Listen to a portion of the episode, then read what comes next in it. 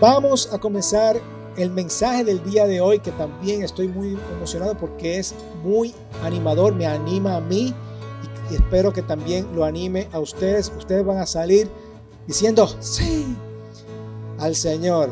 Ok, se llama Héroes con una misión. Antes de seguir, yo quiero explicar el título porque el título yo me lo como que me lo, lo tomé prestado para no decir otra cosa, ¿verdad? Lo tomé prestado de un libro que ni siquiera ha salido, sale el martes. Yo lo compré eh, en, ¿cómo se llama? Pre-order, preventa, sí. Y va a salir el, martes, eh, me va a llegar por el, por el Kindle, por la, por la aplicación, es el martes. Estoy muy emocionado con el libro. Pero eh, yo haciendo la prédica, la prédica se iba a llamar Enfrentando los retos que te impiden seguir a Cristo. Pero cuando me llegó el, correo de, anunciando, mira, el martes viene el libro, ta, ta, yo era una misión, wow, pero qué chulo, eso pega con mi prédica. así que lo, lo cogí. Pero, eh, así que como esto va a estar transmitiéndose por, por YouTube y Spotify y iTunes y todo lo, todo lo demás, eh, quiero hacer la aclaración, ¿verdad? Que no tiene nada que ver con el libro, simplemente es el título. Pero de antemano, eh, esto de héroe se refiere, o el autor se refiere a que nosotros jugamos diferentes papeles en la vida. Eh, y él lo compara con una película, ¿verdad? En una película hay un héroe, hay un villano, hay una víctima y hay una persona que ayuda al héroe a ganar. Prácticamente es eso. Y este libro trata acerca de, de, buscar un significado en la vida. Okay, ¿Cuál es el significado en la vida? Y no es religioso, el libro no es religioso, pero aunque el autor dice eh, ser creyente, pero el libro no es religioso, es simplemente cómo tratar de buscar significado en la vida y siendo un héroe. Pero la práctica no tiene nada que ver con eso, pero más o menos me gustó el título porque yo le busqué significado para eso. Pero hablando un poquito acerca de eso, quiero que, entendamos esto, ¿verdad? Que nosotros somos, estamos aquí porque queremos ser héroes. Nadie quiere ser una víctima, ¿verdad que no? No, nadie quiere ser una víctima. En una película, ¿quiénes son las víctimas? Son la gente que acaban en la ambulancia, ¿verdad? Ustedes sale, el héroe sale bien, triunfante. Y ahí está la víctima que ha sido rescatada y sale en la ambulancia y ve al héroe. ¿Verdad? Y el héroe, yo te salvé. ¿Verdad? Ese es el héroe. Queremos ser el héroe. No queremos ser la víctima. No queremos eh, parar en una ambulancia. De hecho, en una película, las víctimas nunca son los protagonistas importantes, ¿verdad que no? Siempre los protagonistas importantes son el héroe o el villano. Son los protagonistas full, lo, lo, más pagados. la víctima son gente que no, no paga mucho, un niño, una, una muchacha, extra, sí. Son la gente que es rescatada. ¿Quién quiere ser rescatado? Nadie. ¿Y cuando nosotros jugamos víctimas? Cuando nos quejamos, cuando pecamos, cuando hacemos lo malo, somos víctimas. Y por supuesto el villano es que hace lo malo intencionalmente. Cuando hacemos las cosas malas, somos los villanos. O cuando queremos que alguien quede mal, somos los villanos. Nosotros queremos ser o siempre mantenerlo dentro de héroes y guía. ¿Ok? Prácticamente eso es lo que él habla en su libro. Eh, estoy muy emocionado, como les repito, pero en el día de hoy vamos a ser héroes con una misión. ¿Ok? Vamos a explicar eso en un momento. Y todo eso sale de qué se supone que debe hacer la iglesia. ¿Qué se supone que debe hacer la iglesia? Bueno, ustedes dirán, bueno, predicar la palabra, evangelizar, eh, dar asistencia a las comunidades, eh, misiones, y todo eso está bien. Todo eso está perfecto. Pero si nos vamos a la realidad de lo que debe hacer la iglesia, según lo que eh, habla el Nuevo Testamento, es hacer discípulo. Eso fue el mandamiento que nos dejó Jesucristo. Hagan discípulos. Podemos evangelizar, eso no va a llevar al cielo, eso está bien, pero es hacer discípulos. La prioridad principal es hacer discípulos hacer discípulos. Y ustedes se preguntaron, ok, ¿qué es un discípulo? Un discípulo es, una palabra complicada porque solamente se usa quizás en el contexto eh, religioso, pero no es muy, muy, muy raro que tú lo escuches en el contexto normal de la vida diaria. Ok, yo soy tu discípulo.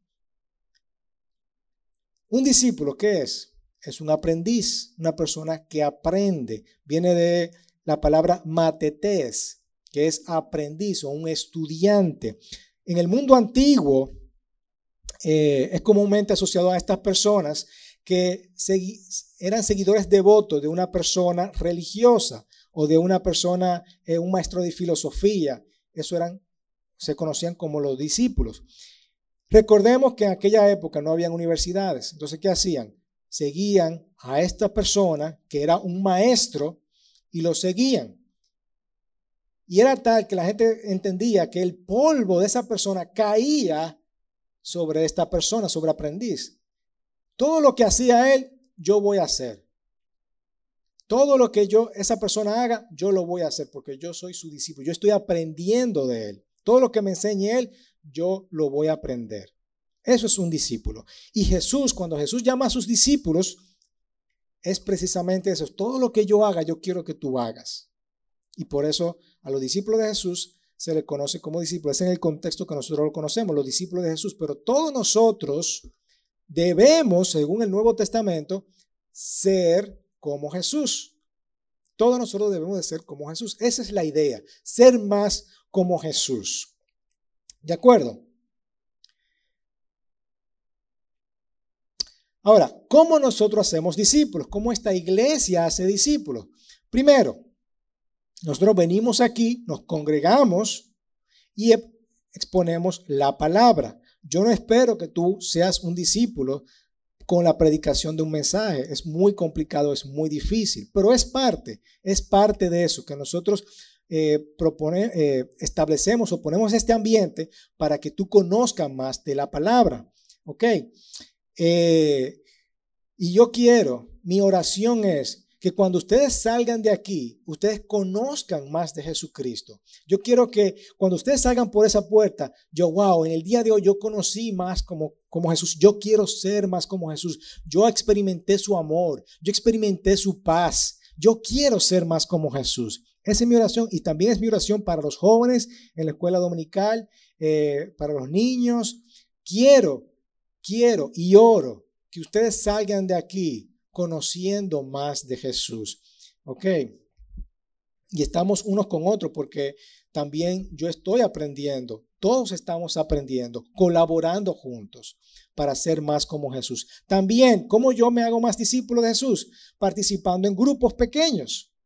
También facilitamos los grupos pequeños, grupo de hombres, grupo de mujeres y parte de lo que tengo en el plan para este año es volver a abrir los hogares para que nosotros podamos juntarnos en casa y aprender más como Jesús. No hay nada, eh, uno de los ambientes más buenos para aprender y ser un discípulo de Jesús son los grupos pequeños en casa, porque ahí tú puedes hablar con las personas, tú puedes hacer preguntas, porque aquí solamente soy yo hablando y quizás ustedes tienen muchísimas preguntas, pero en un grupo pequeño ustedes pueden hacer preguntas y pueden preguntarse cosas y, y discutir y crecer en el Señor. Y lo tercero es, además de juntarnos aquí en la congregación, juntarnos en los grupos pequeños, son las disciplinas espirituales.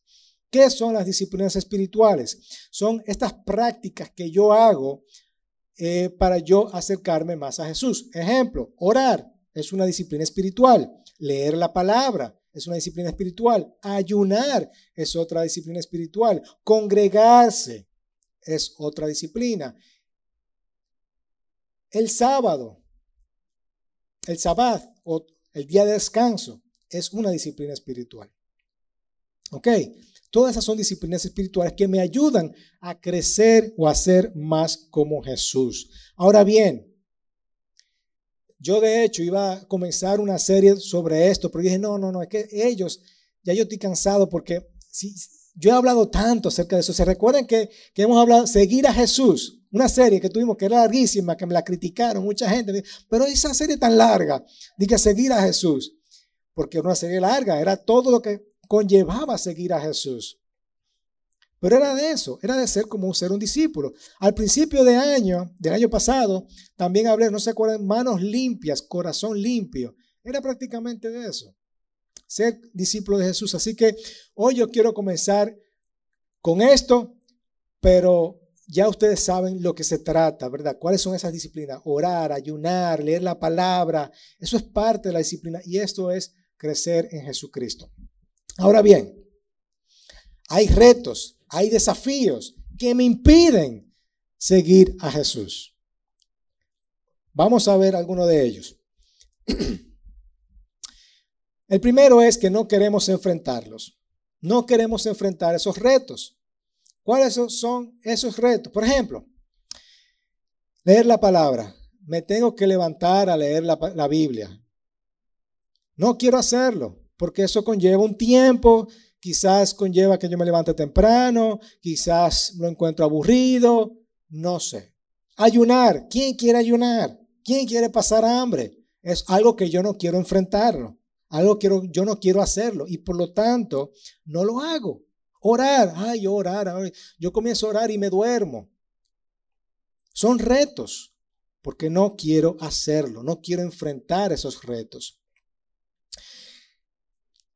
Muchas veces nosotros resumimos el mensaje de la salvación en que, bueno, Jesús me salvó y ya.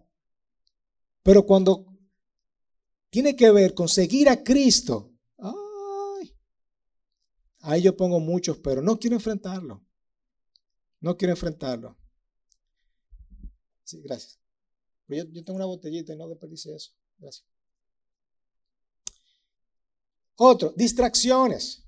Las distracciones. Queremos ser un discípulo de Cristo, pero estamos distraídos con todas las cosas que pasan a nuestro alrededor. Las noticias, el celular. Yo voy a leer la Biblia y 800 mensajes me aparecen o, me, o, me, o abro el Instagram y me quedo ahí. Ay, es verdad que tenía que leer la Biblia. Son distracciones. Las distracciones del mundo.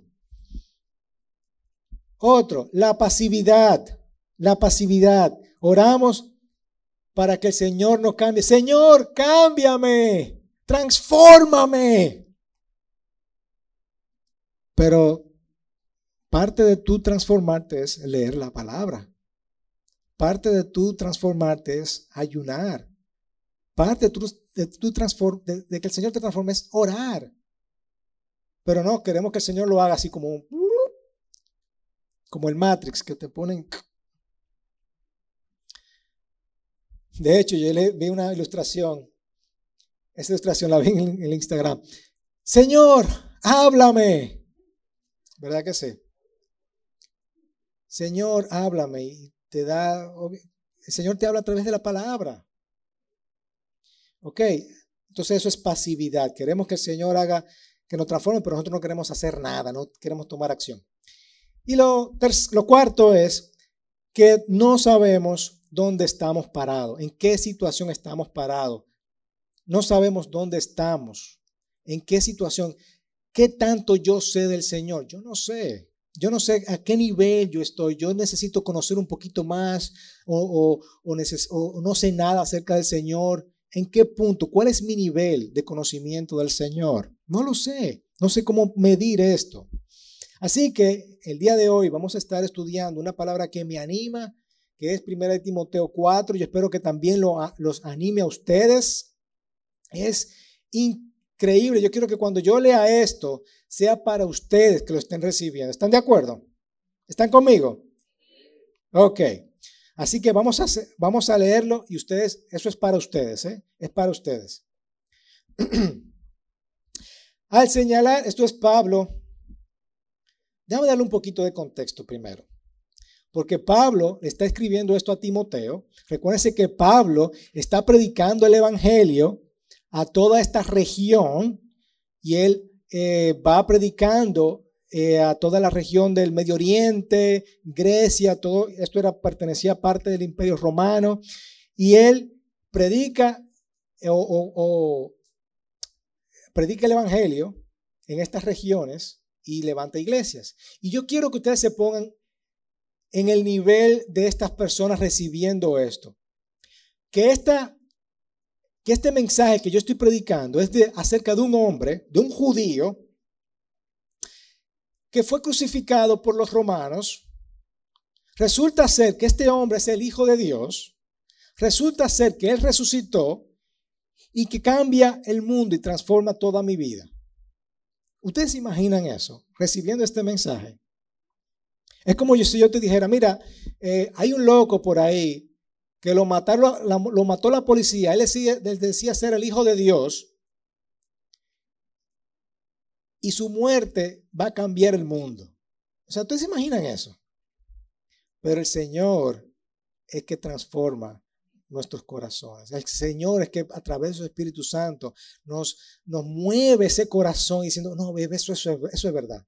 Es como, como Pedro eh, le dijo a Jesús, o Jesús le dijo a Pedro, mira, eso no te lo reveló ni carne ni sangre, eso te lo reveló el mismo Dios. El decir que yo soy el Cristo. Es lo mismo.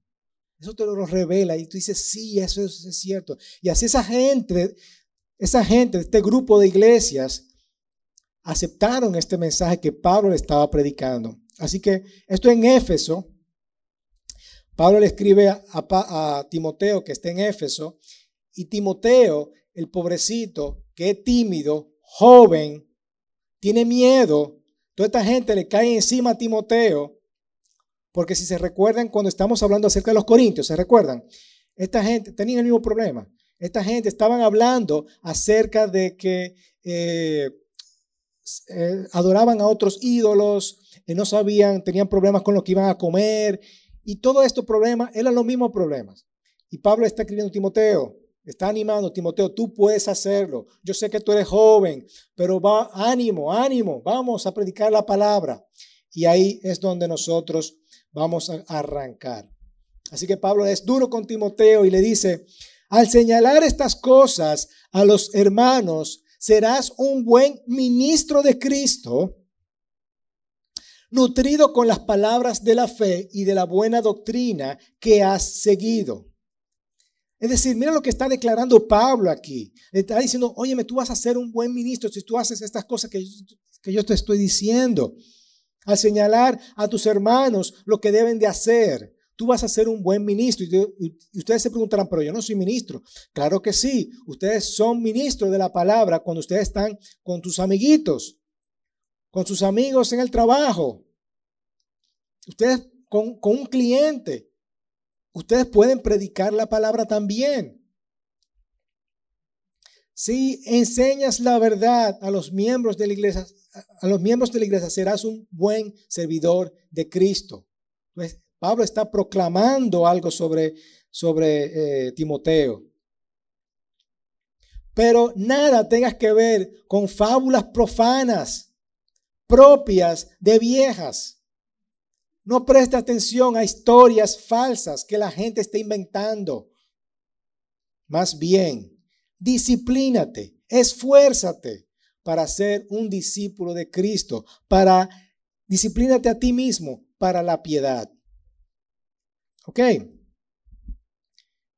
Porque el ejercicio físico aprovecha poco. Para aquellos que le encanta hacer ejercicio, él no está diciendo que no está mal, él simplemente está diciendo, como ha hecho anteriormente, que lo ha comparado con el ejercicio, porque en, que en los griegos le encantaba eh, los ejercicios y todo, todo este, este asunto de hacer ejercicio, aprovecha poco. ¿Por qué? Porque va a llegar un momento en que el ejercicio, tú no vas a poder hacer ejercicio porque vas a ser viejo, ¿verdad? Pero la piedad es provechosa. Es mucho esforzarse en confiar más en Dios. ¿Por qué? Aquí te da eh, una, eh, una promesa. Pues tú tienes promesa para la vida presente. Es decir, la piedad, el confiar en Dios, nos hace bien aquí en el presente. El yo buscar más a Dios me va a ayudar aquí en el presente, no solamente para la eternidad, sino también aquí en el presente. ¿De acuerdo? Palabra fiel es esta y digna ser aceptada por todos. Es una verdad que todos podemos creer y debemos de creer. Porque por esto trabajamos, por eso nos esforzamos. Es por esto. Por esto es que los, nosotros, los líderes, hacemos todo esto para llevar la iglesia hacia adelante, Por eso nos esforzamos, por eso trabajamos, porque hemos puesto nuestra esperanza en el Dios vivo. Por eso confiamos firmemente en Dios. Nuestra esperanza está en el Dios vivo, que es el Salvador de todos los hombres, especialmente de los creyentes. Esto me da un propósito a mí. Yo no sé si esto te anima a ti, pero a mí me da mucho propósito. Por eso yo me esfuerzo. Por eso yo me esfuerzo. Por eso yo trabajo. Porque yo creo firmemente en mi Dios. Esto manda y enseña. Enseña estas cosas y dile a todos que obedezcan. No permitas que nadie menosprecie tu juventud. Hay muchas personas que te van a atacar. Quizás tú no seas joven, pero quizás hay muchas personas que te están atacando por lo que tú crees. Si no, sé un ejemplo de los creyentes en palabra, tu forma de hablar, en tu conducta, cómo tú te comportas delante de las otras personas, en amor, cómo tú muestras amor hacia los demás, en fe, en esa confianza que tú pones en Dios y en pureza en pureza, que vean que todos los demás tú eres puro. Entre tanto, mientras yo llego, mientras eh, yo salgo de esta cárcel y voy para donde ti, mientras tanto, ocúpate en la lectura de las escrituras, la exhortación y la enseñanza. ¿Mm? Nada que decir ahí. Está claro. No descuides el don espiritual. Hemos hablado de los dones espirituales. No podemos descuidarlos. ¿Cuándo lo ponemos en práctica? Cuando estamos aquí orando por los demás. Diciendo, Señor, esta persona necesita sanidad. Dame el don de, la sanidad para yo poder orar por esa persona, como hemos hablado anteriormente. Que fue conferido por medio de la profecía con la imposición de la mano del presbiterio. Eso es lo que hacemos muchas veces cuando, eh, cuando lo exhortamos, oramos por la persona, lo enviamos, oramos por esas personas. Reflexiona sobre estas cosas, dedícate a ellas para que tu aprovechamiento sea evidente a todos. En otras palabras, haz todo esto y dedica tiempo a esto. Dedícale tiempo a esto. ¿Para qué? Para que todos vean que cada día eres mejor. Yo no quiero ir para atrás, sino yo quiero mejorar cada día. De eso se trata ser un discípulo, de mejorar cada día. Ten cuidado de ti mismo y de las enseñanzas. Persevera en estas cosas porque haciéndolo asegurarás la salvación tanto para ti mismo como para los que te escuchan. Es decir, Pablo está diciendo, Timoteo, compórtate como es debido y ten cuidado de lo que tú enseñas. Ten cuidado de ti mismo y sigue haciendo esto, porque te vas a salvar a ti mismo. No solo te vas a, salvar a ti mismo, sino también a todas las personas que están a tu alrededor. ¿Cierto? Cuidémonos, cuidémonos. ¿Cómo enfrentamos los retos y desafíos que nos impiden seguir a Cristo? Los retos que hablamos, ¿se acuerdan? No queremos enfrentarlo, las distracciones, la pasividad y no saber dónde estamos parados entonces, le voy a dar cuatro cosas acerca de este mensaje que nos van a ayudar y nos van a animar muchísimo. Lo primero es que tenemos que tener una misión, saber a dónde nosotros vamos. Saber a dónde nosotros vamos. Dice, esto va a enfrentar y esto va a combatir eh, el no querer enfrentarlos. No queremos enfrentarlos. Ay, tengo que orar en el día de hoy. ¿Por qué? No sé, porque tengo que orar. Ay, tengo que hacer los 21 días de ayuno y oración. Si yo le digo, hagan los 21 días de ayuno y oración, ustedes no van a querer hacerlo. Pero si ustedes tienen una misión, es diferente. Ustedes van a tener un por qué yo lo voy a hacer.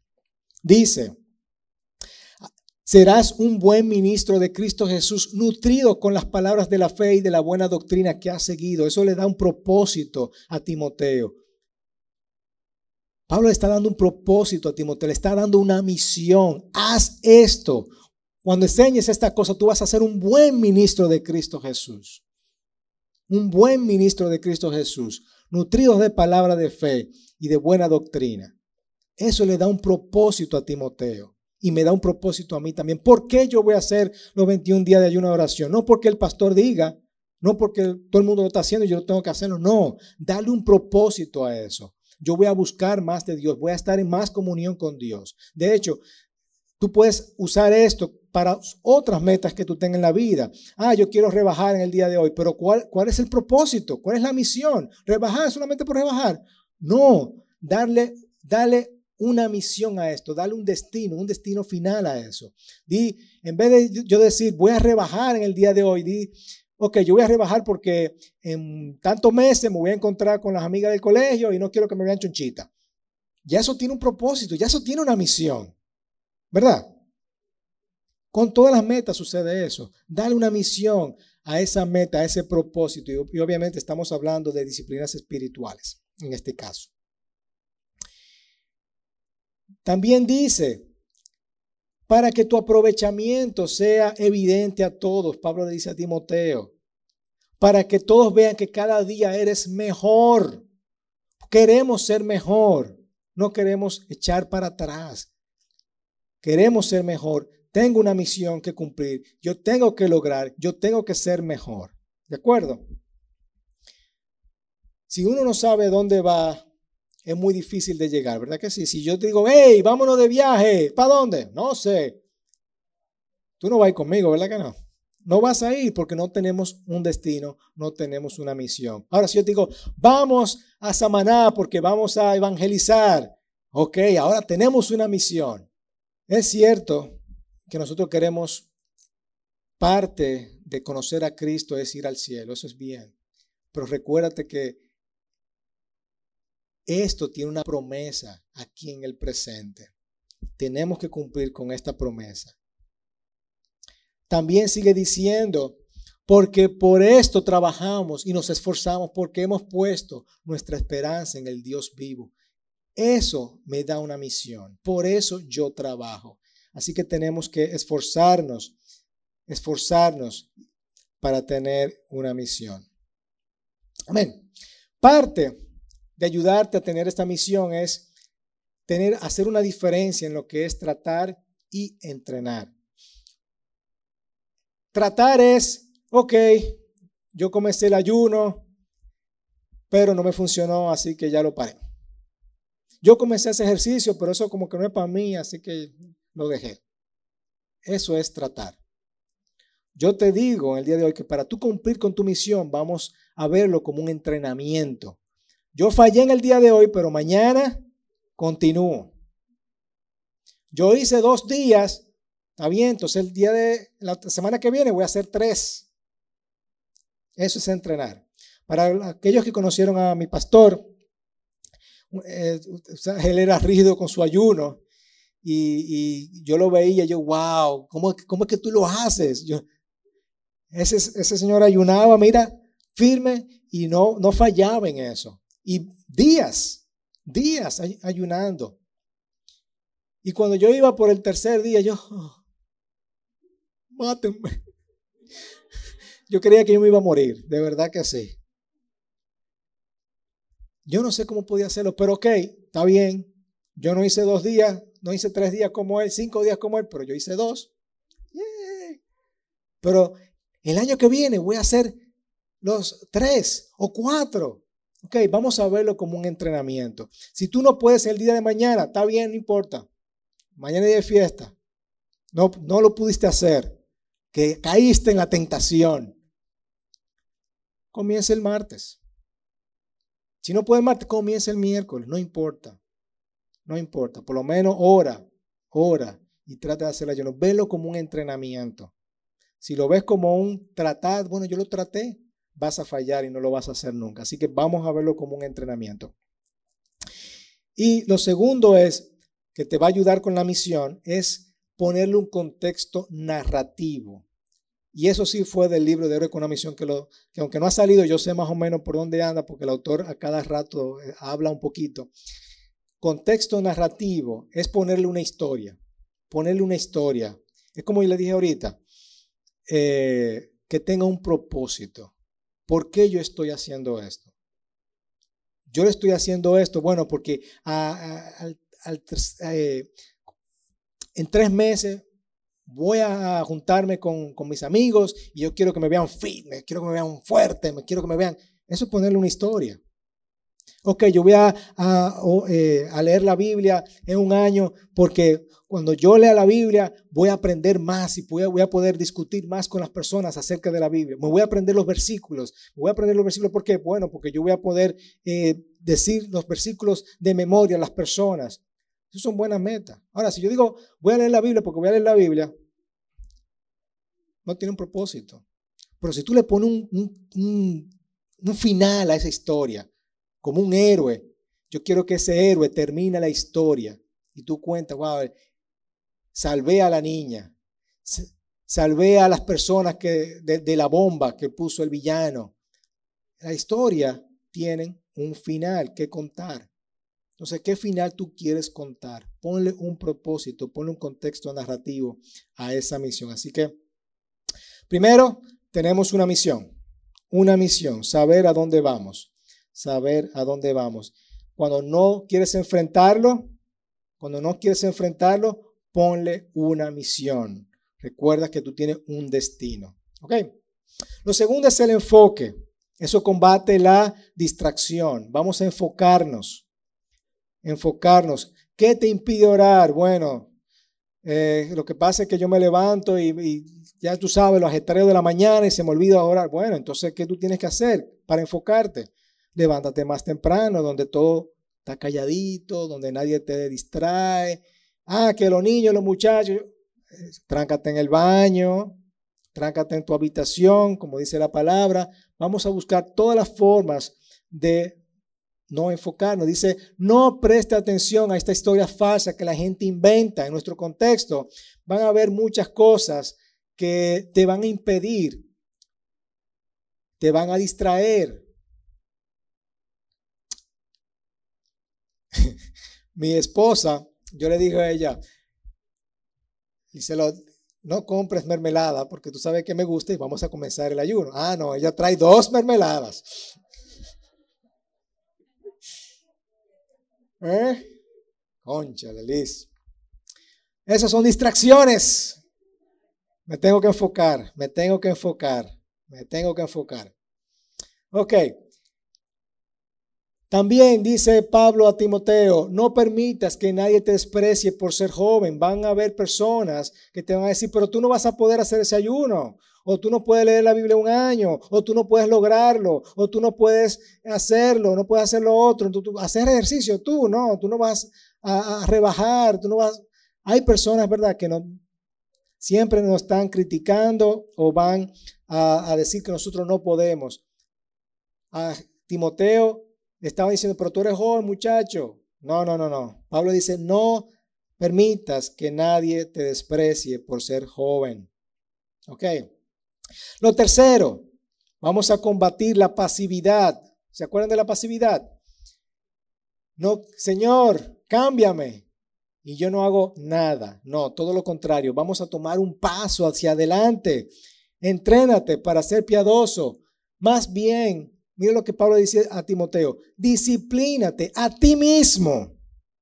No que alguien te discipline, no, no que yo te discipline, no que Dios te discipline. Disciplínate a ti mismo, a ti mismo, para ser piadoso, para ser un buen seguidor de Cristo.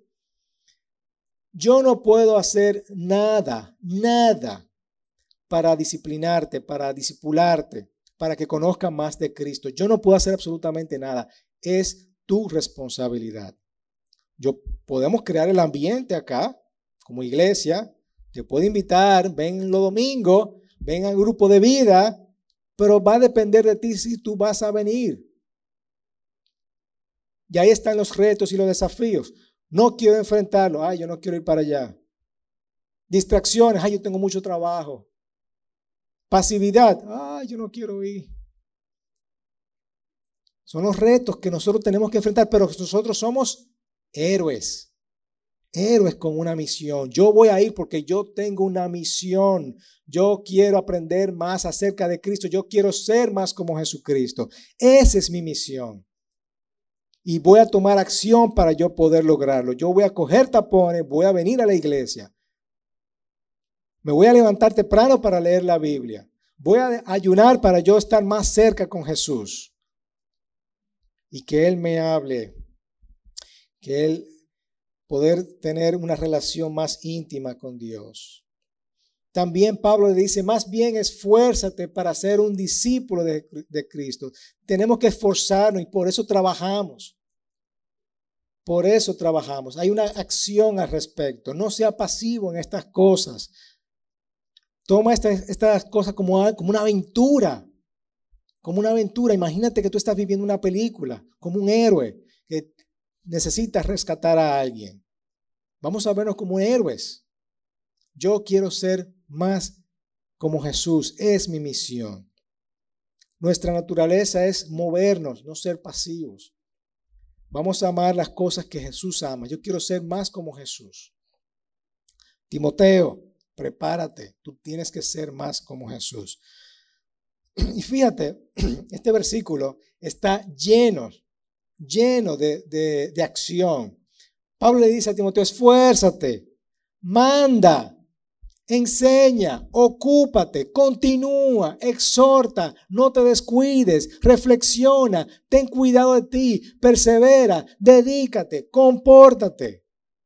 Esos son versículos que tú ves, que vimos, que leímos en estos, versículos. No seas pasivo, Timoteo, es en pocas palabras. Timoteo, no seas pasivo, esfuérzate, manda, enseña, ocúpate, exhorta. Vamos, ponte la pila. Y cuarto, evalúa. Evalúa en dónde te encuentras, en dónde yo estoy, en qué nivel yo me encuentro. Porque esto me va a ayudar a mí a poner claro cuáles son mis metas, en qué nivel yo me encuentro. Reflexiona sobre estas cosas. En este año, eh, el año el 2020, durante la pandemia, a mitad de la pandemia, yo comencé a registrar todas las cosas que yo hago, todos mis hábitos, eh, todas las disciplinas que yo hago. Y, y, en el 2021 fue que ya yo comencé desde el primero hasta el diciembre. Yo estoy orgulloso, ¿verdad?, de que yo te puedo decir cuántas veces yo dediqué a la oración, cuántas veces yo dediqué a ciertas actividades. Eh, yo te puedo decir cuántas películas yo vi en el año. O sea, estoy muy orgulloso de eso. Y eso, de eso se trata, de tú poder llevar una contabilidad, eh, un registro, porque me ayuda a reflexionar. Por ejemplo, yo dije, no, yo tengo, en el 2021 yo quiero ver menos películas, quiero dedicarme a otras cosas. Yo vi demasiado películas el año pasado. Quiero ver menos películas. Esa es parte de, lo que quiero lograr este año. Ver, voy a, a dejar las películas. No es que estén mal, pero quiero dejarlas porque las películas para mí es como mi descanso, es como yo, yo lleno energía. Para mi pastora era sentarse a ver el paisaje y tomar una taza de café, así que ella llenaba energía. Para mí, llenar mi energía es ver una película, ¿verdad? Es como mi forma de descanso. Pero vi demasiado película. Entonces, eso es una forma de reflexionar, de reflexionar, yo medir en qué nivel yo estoy. De eso se trata, evaluar dónde yo me encuentro.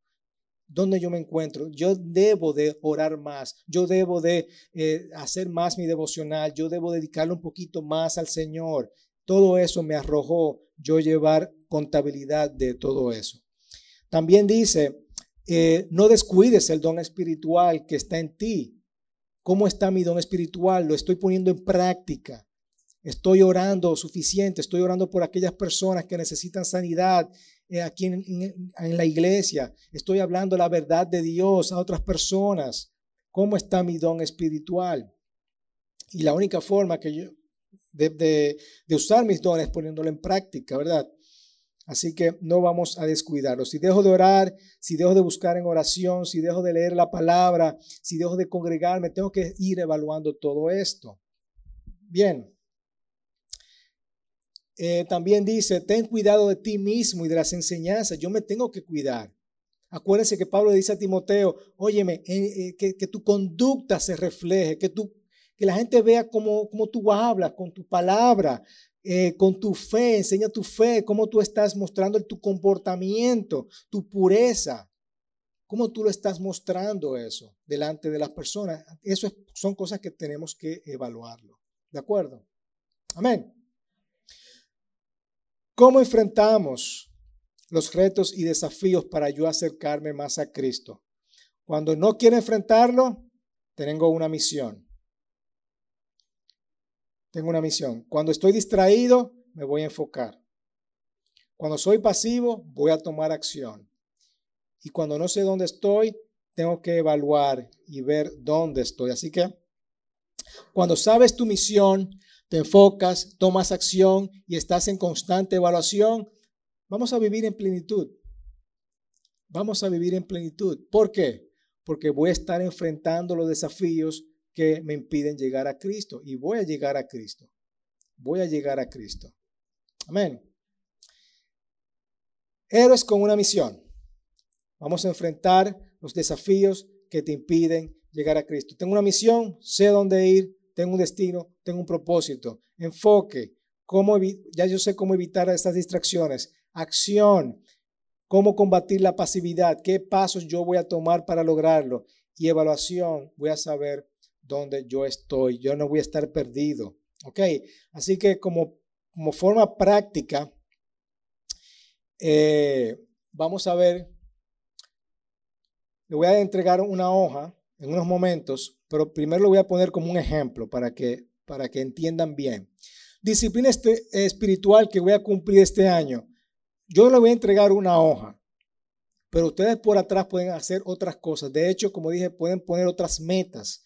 Quiero hacer ejercicio, quiero eh, leer la Biblia un año, quiero orar, quiero lo que ustedes quieran.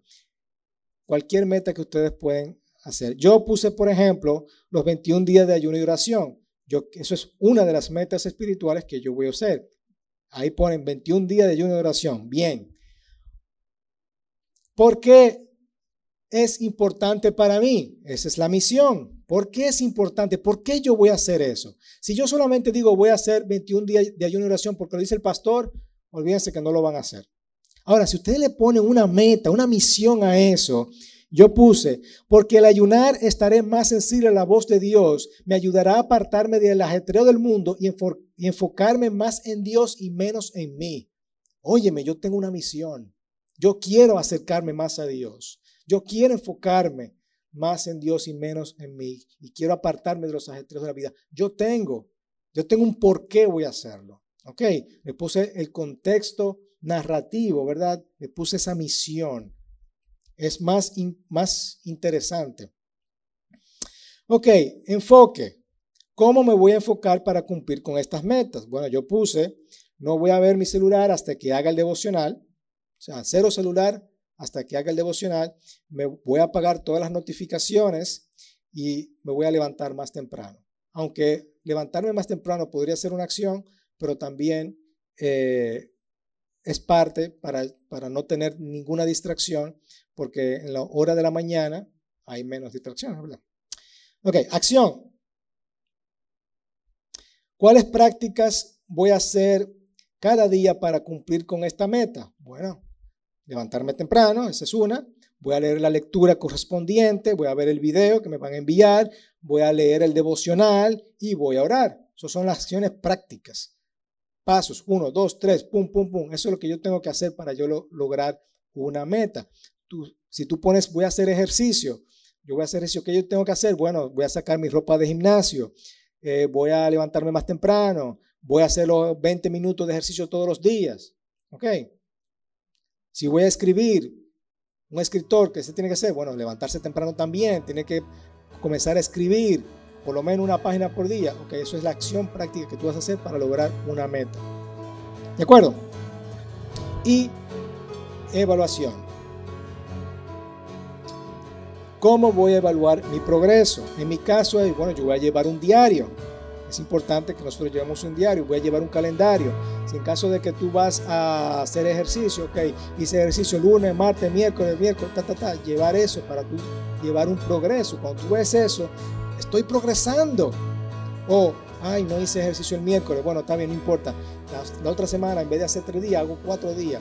Y es bueno, es importante que yo sepa a dónde voy, cómo voy progresando. Bien, déjame ir orando para ir concluyendo. Padre, Padre, te damos gracias por tu misericordia, tu poder, tu bondad, Señor. Y gracias por este ánimo que tú nos das en esta mañana para nosotros poder cumplir con tu propósito, Señor. Así como tú le dices a Timoteo que se esfuerce y que trabaje, porque Él tiene el propósito de seguirte a ti, Señor. Gracias. Nosotros lo recibimos para nosotros también, Señor. Que este sea nuestro propósito, ser más como tú cada día, Señor. Te pido, Padre, para que cada punto que nosotros llenemos sean cumplidos, Señor. Porque tenemos una misión, porque nos vamos a enfocar, porque vamos a tomar acción al respecto. Ayúdanos, Señor. No solamente queremos pedir que tú nos ayudes y que sea mágico, no. Queremos nosotros poder cumplir con esto también. Vamos a poner de nuestra parte, Señor nombre de Jesús. Amén, amén.